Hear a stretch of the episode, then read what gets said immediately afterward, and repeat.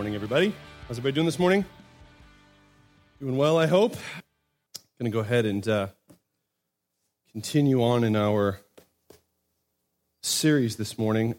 Before we do that, it's time to light the next candle in the uh, Advent wreath. So, we've been going through this series in uh, looking primarily, if you haven't caught on to this yet, in Isaiah. Uh, traditionally, we look to Isaiah at this time of year for uh, the readings at church. So we've read through and we've seen the, the hope that we have in the coming of Jesus in Isaiah 64, that his presence and his coming is the foundation of our hope. We saw that in Isaiah 40, we had the, uh, the preparation that he promises, that God not only promises to come and to reveal himself to us, but to prepare us even for that coming uh, in him. And then this week, we're going to go ahead and light the next candle, which is the candle of joy. Um, we're going to be reading out of Isaiah chapter 35 uh, this morning.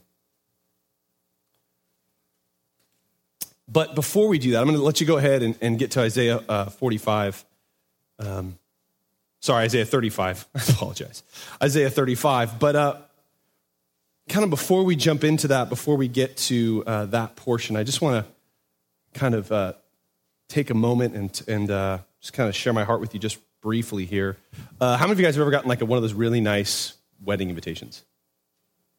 Right? Really nice wedding invitation. You get them in. They're interesting because I was thinking about this today. They don't say you're invited, right? The really nice ones, what do they say?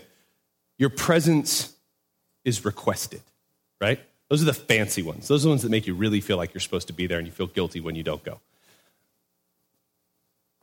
This morning, I want to kind of request something of you in that way.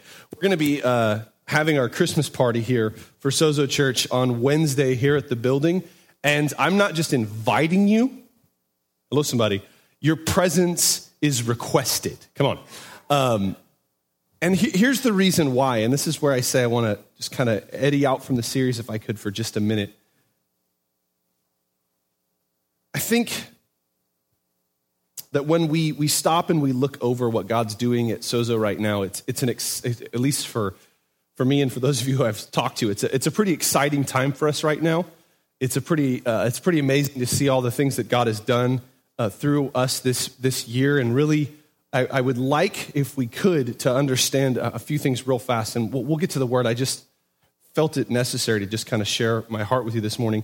We you know, we've been through a lot as a, as a, as a family, as a people, as a church, as a congregation. We've, we've had ups, we've had downs, we've had great successes, we've had other stuff. And, um,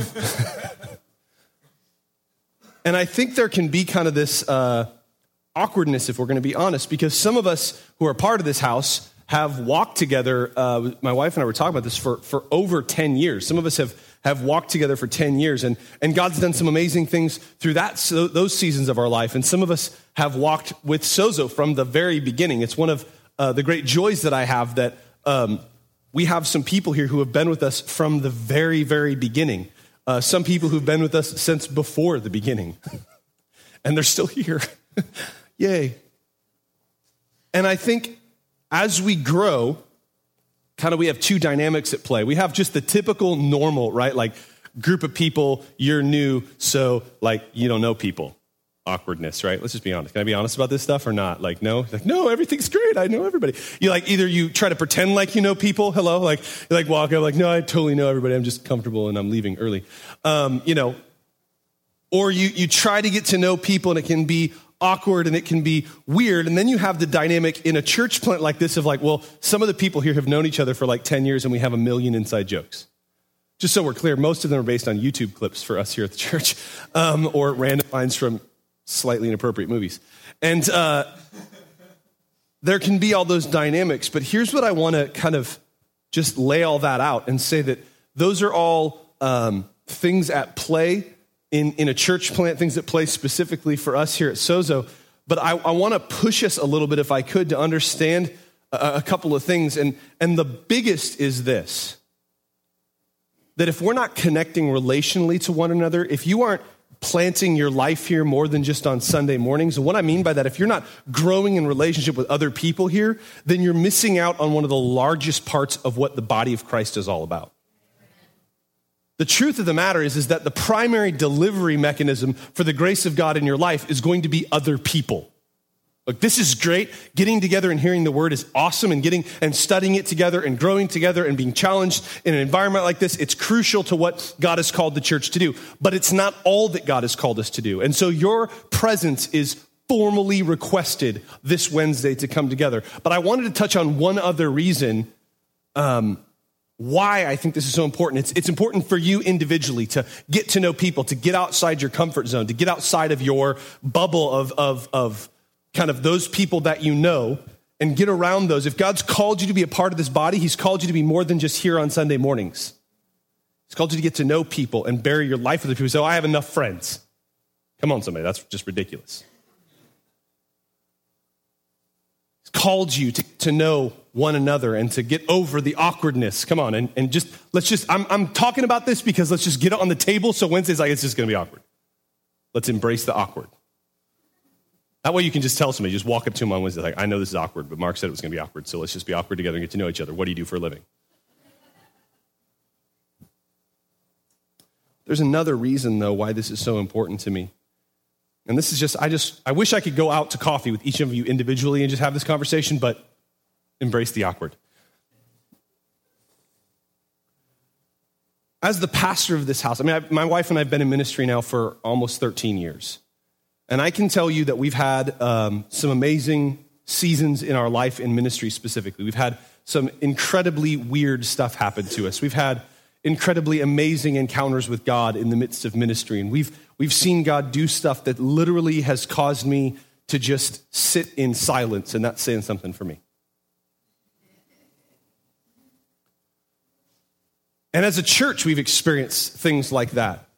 And we talk about those and we celebrate them, not because we make much of ourselves, but because we make much of Jesus and what he's done through us in, in the midst of all this. And we give him every bit of glory and honor and praise for those things. But I'm excited, and I can say this in complete honesty, standing before you and knowing that I will be held accountable for this before Jesus someday, and tell you that I am more excited about what's ahead of us than anything that's been behind us. And here's why I want you to hear that, though. I want you to understand that I'm not excited about that because just because of the promises that we have in the Lord of what He's going to do. I'm excited about that, and the evidence of that for me is you all here. Because when I see what God's done through your lives and who, who you are and who He's made you to be and the working that He's doing in you, I can see the potential to what He wants to do through you. Come on, somebody. And when you add all that up, I get really, really excited. You're the reason why I'm excited about what God's doing here. Look, there were days, there were weeks, there were months when it was like me and my wife and the Proudies and John Paulin and a few other people like in my house, okay? And I was excited then. I was. You can ask them. I preached just as loud there. I was in my house and I yelled at them in my living room. it was awkward, but I didn't care because I was excited. But I'm more excited now because you all are here and I see what God could do through us all, even just adding us together. But can I take it one step deeper this morning? There's, there's the adding together, the sum total of our parts excitement that I have. But then I, I realize that if we can embrace one another relationally and if we can come together as a true body, then we move to another place of synergy and multiplication and something more profound can happen than just the sum total of our parts. And look, I'm already excited about just the sum total of our parts. So then when I start going down that road and thinking about all the crazy stuff that could happen that way, I get really, really excited. There was a study done that I remember reading years ago and it stuck with me where they, they figured out the power of multiplication in a really significant way that really changed the way I thought about what God could do even with a small group like this.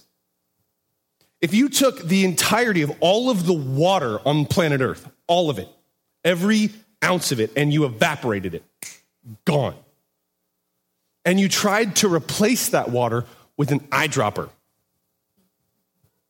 You all used an eyedropper before? Bloop. How many think it would take a long time to do that? But if you apply multiplication to it, something profound happens. So, what I mean by that is this if you multiply it by itself every time. So, the first dry eyedropper, what do we do? One. Bloop. It's going to take a while. The next we do two. Bloop, bloop. The next we do four. Bloop, bloop, bloop, bloop so on and so on, continue to multiply by itself each time. it takes 72 times to replace all of the water on planet Earth. And that was just crazy to me. Like 72, that's just ridiculous. Like that's incredible, the power of multiplication. We talk about reaching a city, and you go, well, how could we reach a city? Well, if I could replace the entirety of the water on the planet Earth in 72 cycles of multiplying itself, then we can reach the city quite quickly, couldn't we? If we all begin to reach out. And here's the part that really blew my mind, and I don't really have any great analogies for this. It's just weird to me. That means that the 73rd time, you'd have two. Two planet Earth's worth of water. And so when I talk about us coming together, when I cordially invite you, when I, when I request your presence, it's for more, there is something spiritual that happens there, and that's what I want you to get. That coming together relationally is, well, there's practical things in the church and there's spiritual things in the church. No, there's the body of Christ and it's supernatural all the time. And it might just be, and please hear no condemnation in this, but if there's a little bit of conviction, I hope so please hear me that there may be things that God longs to do through us that He's waiting until we come together and learn to love one another. Hello, before He's going to do that. So I want to invite you, encourage you. Let's get to know one another. Let's love one another, and let's uh, come together this Wednesday. I think it's at seven. Wear an ugly sweater and bring a uh, ornament. I think is what we're supposed to do. It's on Facebook. I don't know. It's an ornament, and you're supposed to wrap it, and then we're going to do an exchange. You can either bring one per individual or one per family. It doesn't really matter. And we'll have some fun. We'll play some games. We'll get to know one another, and uh, it'll be great. Who's going to be there? Woo! Okay, good. Uh, Bibles. Let's get into the word this morning. That's been enough yakking from me. Um, so we're going to go to Isaiah chapter 35. But before we do that, I want to make sure we understand the cohesive nature of uh, the Advent and what we're studying. Part of the, the symbolism of the wreath or the clump, as we have of the, the, of the candles is I hope for us to see the connectedness and the synergy that happens in this, um, in the different phases and the different things that we're looking at in the Advent. So I want to make sure we get where we've been and kind of uh, go to the next step very organically. So we're going to be reading, the reading for this morning is going to come from Isaiah chapter 35. But if you've got your Bibles uh, uh or Bible applications available, go to Nehemiah chapter 8. Nehemiah chapter 8. Nehemiah is toward the front of your Bibles. Uh, chronologically, it's after what Isaiah is teaching here, but, but in our Bibles, we have it before. So Genesis, Exodus, Leviticus, Numbers, Deuteronomy. Then you got Samuel's, Kings, Chronicles, and Ezra. Then you're going to hit Nehemiah. If you hit the Psalms, you've gone too far, turn around and go back. Or just click the button on your phone. I don't even know why I'm telling you where it is. You're all like, it's right here. Boop. Gotta love it. Oh, and by the way, loft people, I'm not using any slides this morning, so you can just throw it on the uh, title slide. We're kicking it old school this morning and just going to read our Bibles. Um, so I, I, think this is a good uh, kind of picture for us of reviewing where we've been, because I think the, the children of Israel at this time in history are in a similar place to uh, where they were in the, the, the moments before the coming of, of, Jesus into the earth. They, they've been in exile, they've been run out and taken captive by another nation have been living there. They've now been allowed to come back to their, to the promised land, to the nation of Israel, to the physical place, because the people need a place. Amen. They need to gather together in a place. And so they've, they've come together now and they've, they've rebuilt the temple in Jerusalem and they've now finished the walls. So they have a, a safe city and, and reading for me personally, kind of in, in between the lines here and kind of understanding what's happening is I think what began to cross the minds of the leaders at the time of, of Ezra, the, the, the, high priest, and the Levites, the, the priests and the teachers of the nation of Israel, and Nehemiah, the kind of a political leader, is they started to realize that, okay, we've done all this, but now what? We've, we've accomplished all this stuff. We've built things. We've, we've restored the, the temple. We've, we've built up these walls, and we should be feeling satisfied and safe, but they're not. So they call together a gathering of people. Honestly, they call a church service. If you read it in uh, the, starting in verse one, we're going to start in verse eight. But if you read it starting in verse one, they literally build a place like this. They build a square, an, an open. It would have been open, but it would have been a, a, a set aside place. They build a stage for uh, worship and for teaching to come off of. Hello, somebody. And then they they open up the Bible and they teach. We're going to pick this up in verse eight. It says they read from the book, from the law of God clearly, and they gave the sense so that the people understood the reading. That word gave the sense, that term there literally means to, to take something to make it understandable and then to set it beside somebody. So they made sure people could get, they could wrap their arms around what God was saying in his word. Sound familiar? Verse 9. And Nehemiah, who was the governor, and Ezra, the priest and scribe, and the Levites who taught the people, said to all the people, Catch this, please. This day is holy to the Lord your God. Do not mourn or weep. For all the people wept as they heard the word, the words of the law. Then he said to them, Go your way, eat the fat and drink the sweet wine, and send portions to anyone who has nothing ready. For this day is holy to our Lord. And do not grieve. And here's the most, probably one of the most misquoted and misapplied verses in the entire Bible. For the joy of the Lord is your strength. Verse 11 So the Levites calmed the people, saying, Be quiet, for this day is holy. Do not be grieved. And all the people went their way to eat and drink and to send portions and to make great rejoicing because they had understood the words that were declared to them. Let's pray together. Holy Spirit, we thank you for your word today. We thank you that it's living and active. We thank you that you speak to us through your word. God, we thank you that you deliver to us grace in hearing your word. We thank you that you deliver ability to obey through the hearing of your word. I don't understand how you do this, but yet, God, I know from the promise of your word and from the experience of my life that you deliver to us great grace through the proclamation of your word. And so we ask today, God, that we wouldn't just proclaim your word, but God, that you would come and proclaim your word to our hearts, that you would breathe life upon your word, that you would breathe, breathe life upon these pages, that you would give ears for us to hear, hearts for us to receive, feet for us to apply that grace to, that we might be transformed through the hearing of your word today, that we can leave this place different than we came in. In Jesus' name, everybody said? Come on, everybody said? Okay, so quickly review here, real fast. The first week we saw in Isaiah 64 that we are hopeless without Jesus. That without his presence, that without his coming, that without his being with us, we have no hope.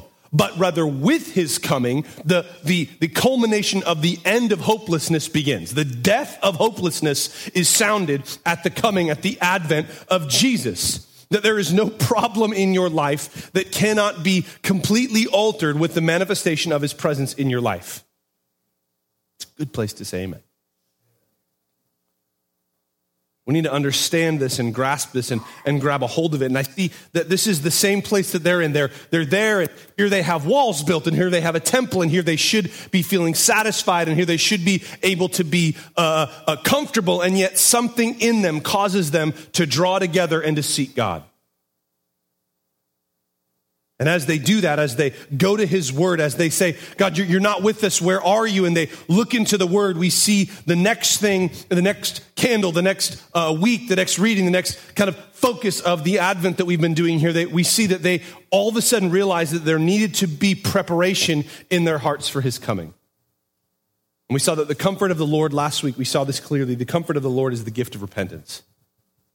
That comfort and repentance go hand in hand in God because not only is He promised to come and to meet us, not only, as we saw in Isaiah 64, will He rend the heavens, not only will He break through the separation, not only will He, well, will He Himself cover the distance,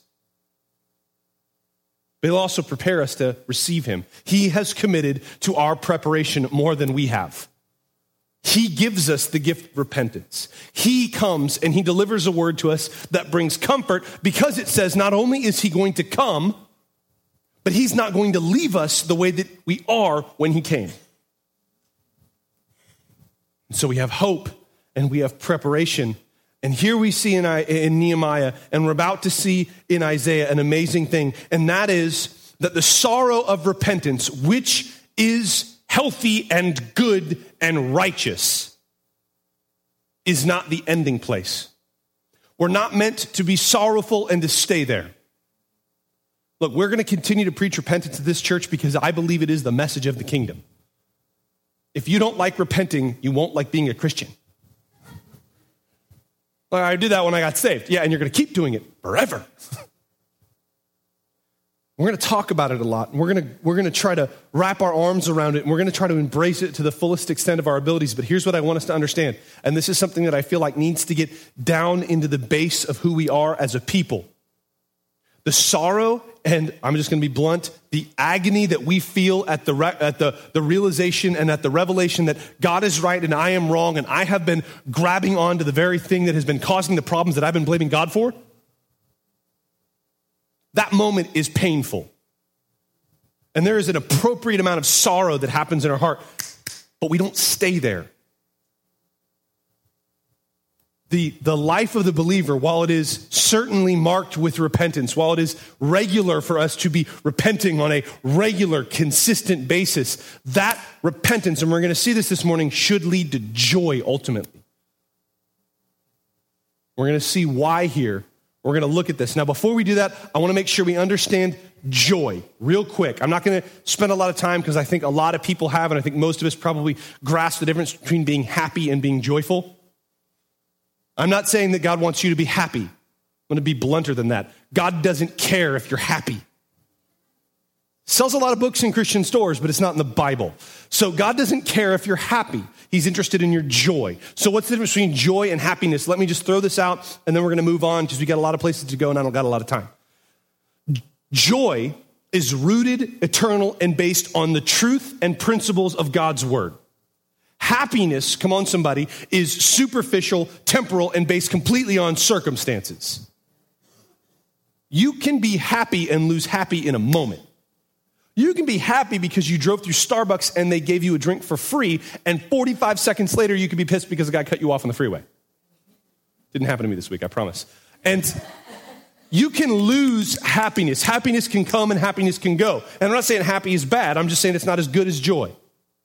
Joy is deeply rooted. Joy finds its basis, come on, somebody, in something deeper than just my circumstances. I can be horribly unhappy and still have joy. So here's what I want to do. Let's go to Isaiah chapter 6 or chapter 35. Isaiah 35. I want to just read through this slowly, make some observations about why, please hear me, why does his advent bring us joy?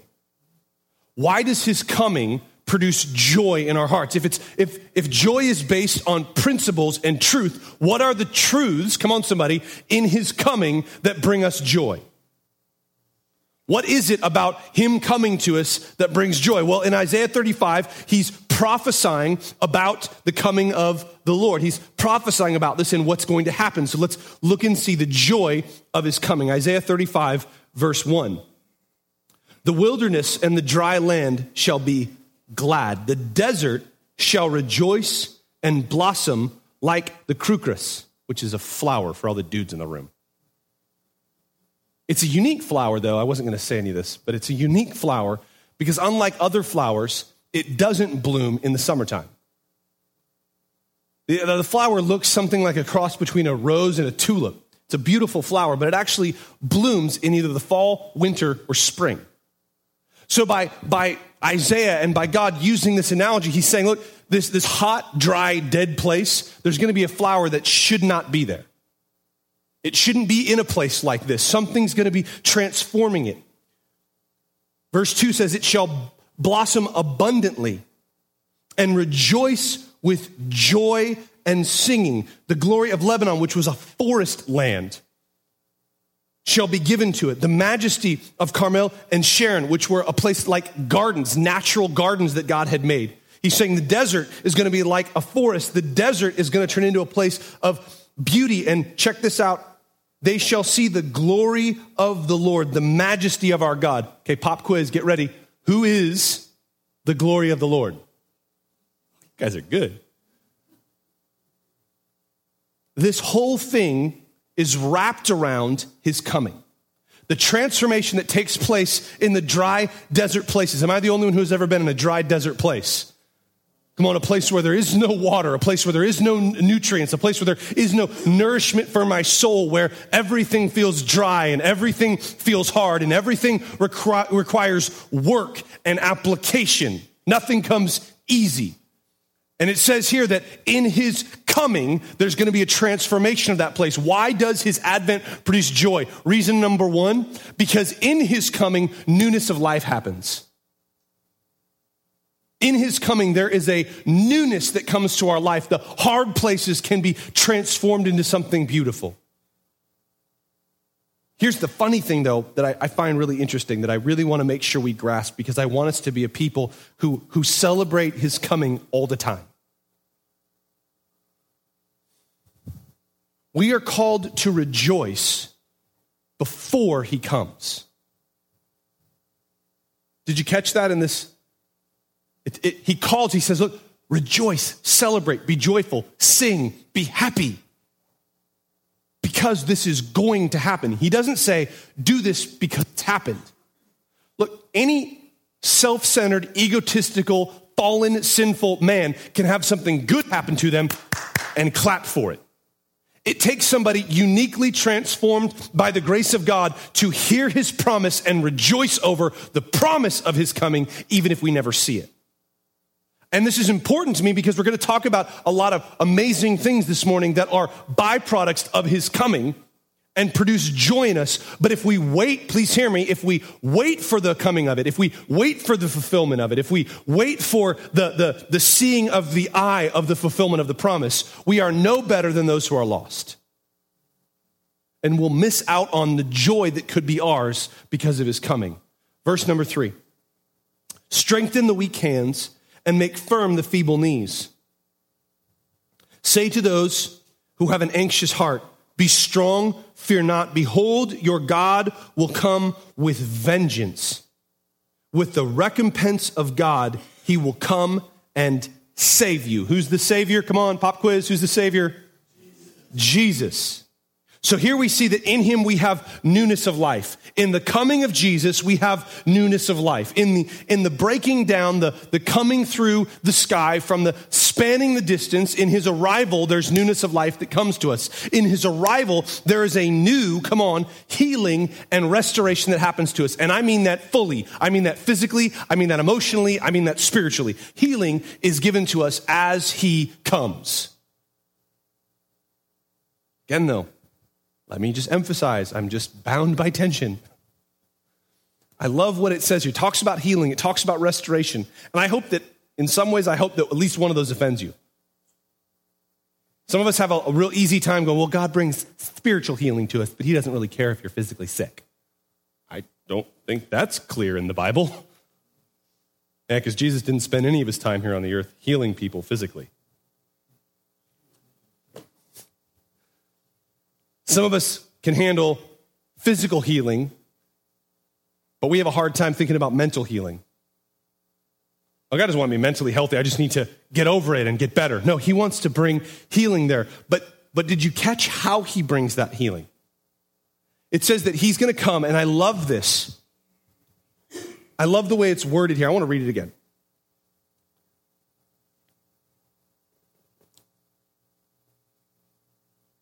Says, Behold, your God will come with vengeance.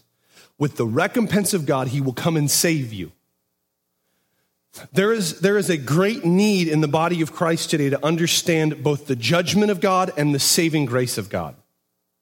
And we need to realize that healing comes when we grab a hold of both of those things. Now, I'm not, please hear me, I'm not throwing out a formula. Well, once you understand the, the, the, the vengeance and the judgment of God and the saving of God, you'll be magically healed because God's a vending machine and you just put the right quarter in and push the right button and boop, you get what you want from him. not what we're teaching. Hello, somebody.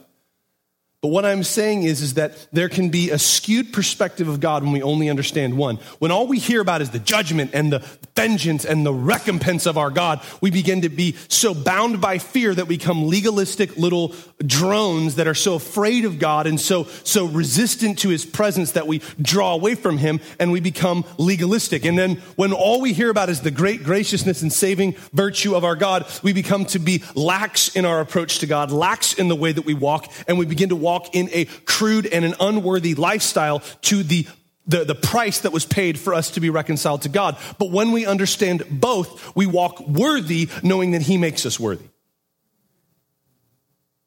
So we see this healing that comes, and we're not even done hearing about the healing. Verse number five says, The eyes of the blind shall be opened, and the eyes of the deaf unstopped.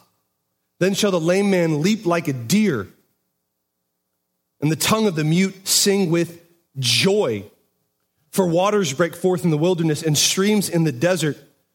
The burning sand shall become a pool, and the thirsty ground springs of water. In the haunt of the jackals, where they lie down. The grass shall become reeds and rushes. There is a healing transformation that comes when God's presence is manifested to his people. God doesn't just come and let us know because there's hairs standing up on the back of our neck. Because we go, oh, I sang that song, I got goosebumps. That's not what the presence of God is about. There is in his coming, there is a proof of his presence with his people where you walk out different than you walked in. And look, please hear me. I don't personally really care whether I get healed now or later. Doesn't matter to me at all. My hope, my prayer, my cry is for him to be glorified. And whether he's glorified more through my, my healing or through my trust in him through suffering, I could care less most days. Come on, I'm just being honest. There are some days, oh my God, just seriously, just do it. Oddly, that doesn't work. I'm not, I, am just, I'm sorry, I'm just bound to this. I am not here proclaiming that in the coming of Jesus, all your problems are solved, your life will be great, no problems, no hardship, everything's going to be wonderful. That's not in the gospel. We've talked about this. But yet, I don't want us to get so far off, please hear me, that we forget that there are benefits to his coming in this life and in the next. Look, I don't mind if I'm going to be sick here because I'm going to live there a lot longer than I'm going to live here. And I'm pretty sure I'm not going to have this stupid heart problem there. Mostly convinced. That's not be something I deal with there. Let's continue reading. Verse, verse 8. And a highway shall be there, and it shall be called the way of holiness. Pop quiz who's the way of holiness? Oh, come on, you guys are good. The unclean shall not pass over it, it shall belong to those who walk on the way. Who's the way? Jesus. This is, this is, this is where we get really happy, right here. These words. Even if they are fools, they shall not go astray. I mean, people get excited about that. That means your dumb friends can get saved. And so can you. There's not a, there's not a requirement for a mental, a mental ascension to something. I get really frustrated. I, I, I identify a lot with, with, with some really hardcore, intense Bible teachers out there, but I, I get really frustrated when they seem to tie spiritual growth to mental ascension.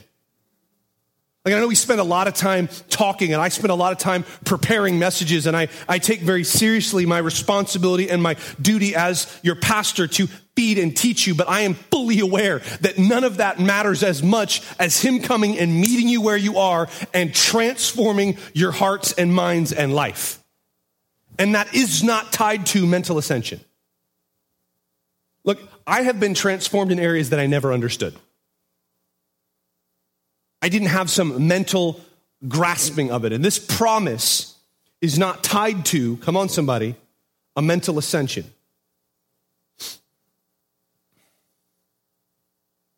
No lion shall be there, nor shall any ravenous beast come upon, shall, shall come upon it. They shall not be found there, but the redeemed shall walk there. And the ransomed of the Lord shall return and come to Zion with singing. Everlasting joy shall be upon their heads. They shall obtain gladness and joy, and sorrow and singing and sighing shall flee away. Here's what I want us to see two quick things. So there's, there's a newness of life, right? There's healing. We saw these things already, right? The next thing I want us to see is there is a new and a better way to live in Jesus' coming. And this ought to be something that while our flesh may fight, our spirits ought to rejoice in. Because here's what that means I love you. Nobody picked you up and took you out to the wilderness. Do you understand that? You wandered your own butt out there, right? Like we've talked about this before, like nobody has screwed you over as much as you have. Nobody has failed you as much as you have. Nobody has wrecked your life as much as you have. Okay, you got yourself there. You wandered yourself out in the, you're not going to be able to stand before God and go like, like, look, look, let me just back up. Eve tried that excuse, right? Like, I, devil made me do it. Like it started with Adam. Adam's like, God's like, Adam, what'd you do? It's the woman you gave me. Translated, it's your and her fault. How'd that look at him? So he goes to Eve, why'd you do it? The devil made me do it. Christians are still trying to use that line. it wasn't my fault. It was evils of Hollywood that made our country so bad. I'm not getting political. I'm not going there. I made that promise early on here. Sticking with it. You got yourself there. And please hear me. There are people, please hear me. There are people who come in your life and they hurt and hinder, or they build up and they help. But ultimately, you are going to stand before God responsible for the, for, for, the, for the outcome of your own life. And here's, here's the amazing thing about that that's a good thing. That means nobody puts a cap on your life but you. That means as God transforms your life, as God brings healing and restoration and new life to your life, you can grab a hold of that yourself. You're not, it's not contingent upon somebody else. So, what I rejoice in in the advent of Jesus is the fact that, yes, amen, hallelujah, there's, there's newness of life in this place, there's, there's healing in this place. None of that is contingent upon me getting out of here, but yet still, a transformed desert, come on, somebody, is still a desert. And it says, not only am I going to make the place that you are beautiful, not only am I going to bring new life to where you are, but I'm going to show you how to get out of this place because you wanted your own butt there, and I'm going to show you the way out of it. And I rejoice over the fact there's a newness of life in Jesus. And there's a new and a better way to live my life in Him because the old way I lived sucked. That's a theological term, by the way. It drained life. That's what I meant by that. I don't know what you took it as meaning. There is, there is a reality that our life apart from Jesus didn't lead to good things. And we celebrate and we make much of here the fact that he brings newness of life. And last week I talked about this the true transformation leads to something different in our life. When we talk about not wanting behavior modification, but wanting genuine transformation, that's not an excuse to stay in the wilderness. It's a reason and a hope and a joy of saying that he's going to transform me so I can walk out of the wilderness. Look, I'm just going to be blunt. If you if you have heard the gospel and heard the gospel and heard the gospel and nothing has changed in your life, I'm just going to throw this out to you. You haven't grasped it yet. Transformation needs to come to our life. And the promise in his coming is that we will be led out of the places that we've wandered ourselves. You can be different, and that should be something we find joy in. It should be something that produces joy. Next, we see here, and I'm not going to spend a ton of time on this because I think they go hand in hand, but this avoidance of lions this rest and this trust that can happen. Uh, Peter tells us in, I believe it's 1 Peter 1 5, he, he identifies the enemy, Satan, as a roaring lion looking whom he may devour, right? There's all these stupid sermons by Christians and posters say, the devil's the roaring lion because he had his teeth pulled out. Can't hurt anybody anymore. That's a lie. There's a real devil and he really wants to mess up your life. And if you haven't experienced that being messed up yet, just keep living. It'll happen. Such a rejoicing thing. So happy that I said that. Um, we need to understand this, though, that there is a promise in Jesus that we can rest and trust that only what he allows into our life as believers is what's going to be allowed to come there. So there's a resting in this new way of life. And last but not least, I want to end here. I want to land the plane in this place. The, the next reason, and it's not specifically laid out here in this chapter, but I, I feel like we have to hear this. Because we're digging through all these things, right? We're, we're digging through all the, the things that produce joy in us from his coming. But again, where does it all end? And I'm going to fast forward. We could continue to talk, and I could have, and at one point, honestly, I'm writing down this, this week studying and I'm writing down all these amazing things that joy produces or that, that his advent produces joy and why. And I'm reading this and I'm getting more and all these things. And the list could be endless because there's so many amazing things that are ours in his coming. Amen? Because let's be real, every promise in the scripture is contingent upon his coming. Jesus fulfills every promise that God ever made to anybody. What more could we ask for than God Himself coming and living with us? Not just in His earthly ministry 2,000 years ago, but now today, His ever present promise to be with us. What more could we ever ask for? What promise is not ultimately fulfilled in Jesus?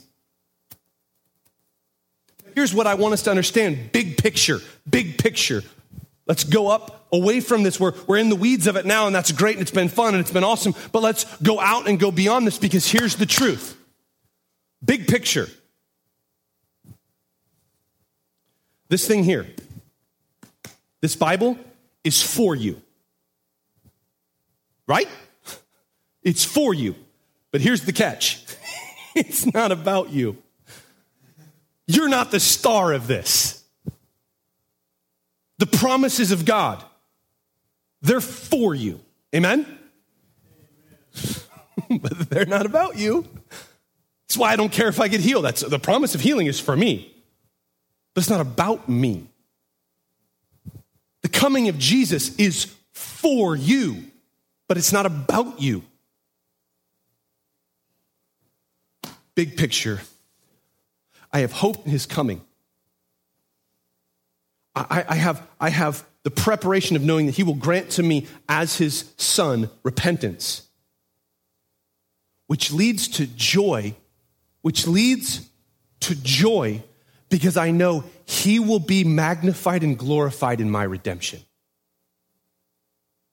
The reason, the big reason, the big purpose, the ultimate foundation of why there is joy in the advent of Jesus, why there is joy in my knowledge that he is coming, why there is joy, why there is preparation, why there is hope, why I am joyful as a believer is not because God has promised to do lots of stuff for me. It's because he is made much of in my redemption. That as I am redeemed, that as I am transformed, he is made much of and I am not. John the Baptist was questioned. We talked about this last week. They said, Look, dude, John, you baptized that Jesus guy, and that was cool, but you used to have this big ministry, and now everybody's going and following Jesus, and no one's really hanging out with you anymore. Does that make you mad? And he said, No, I must decrease so he might increase. And say it again it's all about Jesus. I find joy in his coming because I know in his coming he will be glorified in my redemption.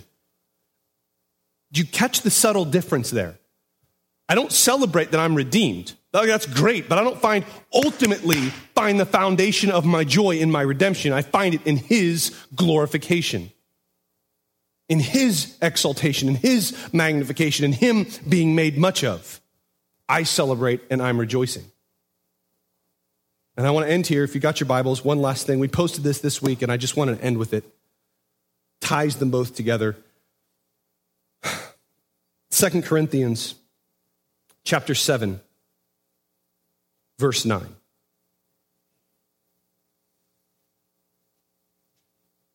Second Corinthians 7 9. As it is, I rejoice, not because you were grieved, but because you were grieved into repenting. For you felt a godly grief, so that, you're, so that you suffered no loss through it. Verse 10 for godly grief produces a repentance that leads to salvation without regret, whereas worldly grief produces death. I find rejoicing in my repenting, not because my repenting produces my salvation, but because in my repentance, God delivers to me the mechanism with which I experience His grace and He is made much of. Repentance can't get you to Him. Please hear that. You need to hear that. You repenting doesn't get you instantly to God. This is a, this is a misunderstanding, I feel like, that has permeated the church for too long. Your repenting does not lead you to God. Any more than them building the walls in Jerusalem made them safe. But it does prepare you for his promised coming. You don't regret, you don't repent to get him to arrive, but you repent because he's promised to arrive. And in repentance, you are prepared and ready for his arrival. And when you repent that way, see, when we repent to try to convince God that we're really sorry, so he'll forgive us, so he'll come to us, so he'll, he'll advent personally in our lives, when we repent that way, it's all about me. When I repent because he's promised to come, are you catching this? Because he's promised to come and I repent, now all of a sudden I'm making it about him. I'm preparing for his arrival, therefore I repent. And that kind of repentance leads to joy. So this morning, we need to grab a hold of this. We need to grab a hold of the kind of repentance that produces joy. Because I know He's coming and I know I'm prepared for it. And I know that in that, I find great joy because be, He will be celebrated, He will be made much of. Let's stand to our feet this morning. This morning, I want to simply remind us, again, as we've heard several times this morning, our repentance ought to lead to joy. A repentance that we experience in Him ought to lead us to a place of celebrating His saving work in our lives. So, this morning, as we close the service, as we come to an end here today, I'd like us, we, we practice a lot here repentance. We don't shy away from it, right? Am I talking to the right church? I don't think we are shy about calling ourselves to repentance. But I think maybe we can grow in calling ourselves to rejoice. Because let's be real, if we're truly repenting, joy should be a byproduct. Amen? So this morning I'm going to pray.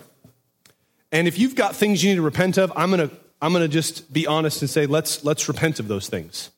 Let's not shy away from it. But at the same time, let's not stop at repentance. Let's not stop at the sorrow. Let's push through to joy. I love this picture, this, this, this mechanism that God gives us. If I can pastor us here just for 30 seconds. I love this, this mechanism that God gives us in Nehemiah, where Nehemiah says, You need to rejoice. You need to be happy. I know you've heard the law. I know you've heard the, the reality of your situation. I know that you've You've realized in coming together that you were hopeless, and now you've seen that the reason you're hopeless is because you wandered yourself out into the desert. But also see that God has promised to prepare you. Also see that God has promised to come to you and rejoice. And here's what he tells them to do. Ultimately, just modernize this. Let me modernize this. Go out to lunch together. Go eat good food and laugh and enjoy one another and realize that together we are the people of God and we are the redeemed of God and we ought to rejoice in the fact that He is made much of in our saving. Can we rejoice together this morning? Can we celebrate His saving together? And then here's my call to you it's not cry, weep, repent. It's go out to lunch with somebody. Am I allowed to say that? Can we be that like just normal and practical here? We talked about earlier before the message really started this morning about how we need to get to know one another. Like, commit this today to say, you know what, I'm going to have lunch with somebody every week after church that I don't know yet. And it's going to be awkward, but it's going to be awesome. God's going to be glorified in the fact that we're both redeemed. And it might be weird, but let's do it anyway. Say, I can't afford to go out to lunch. Stick something in the crock pot before you leave home and invite somebody over to your house. That'll be real awkward. Let me throw this out as a secondary to that. Commit to going out to lunch with somebody.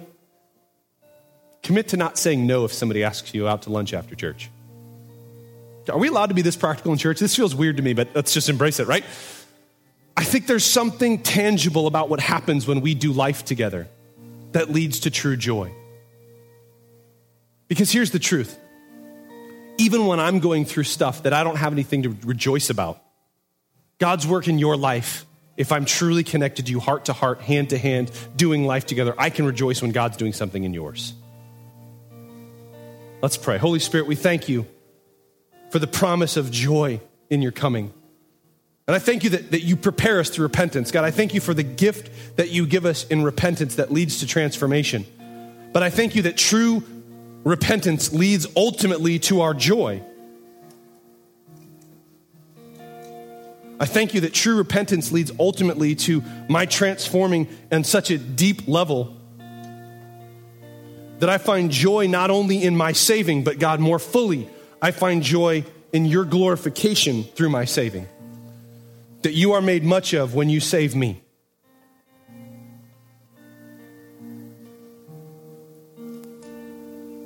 So, God, come and have your way. Come and reveal yourself and fill us with your joy. In Jesus' name.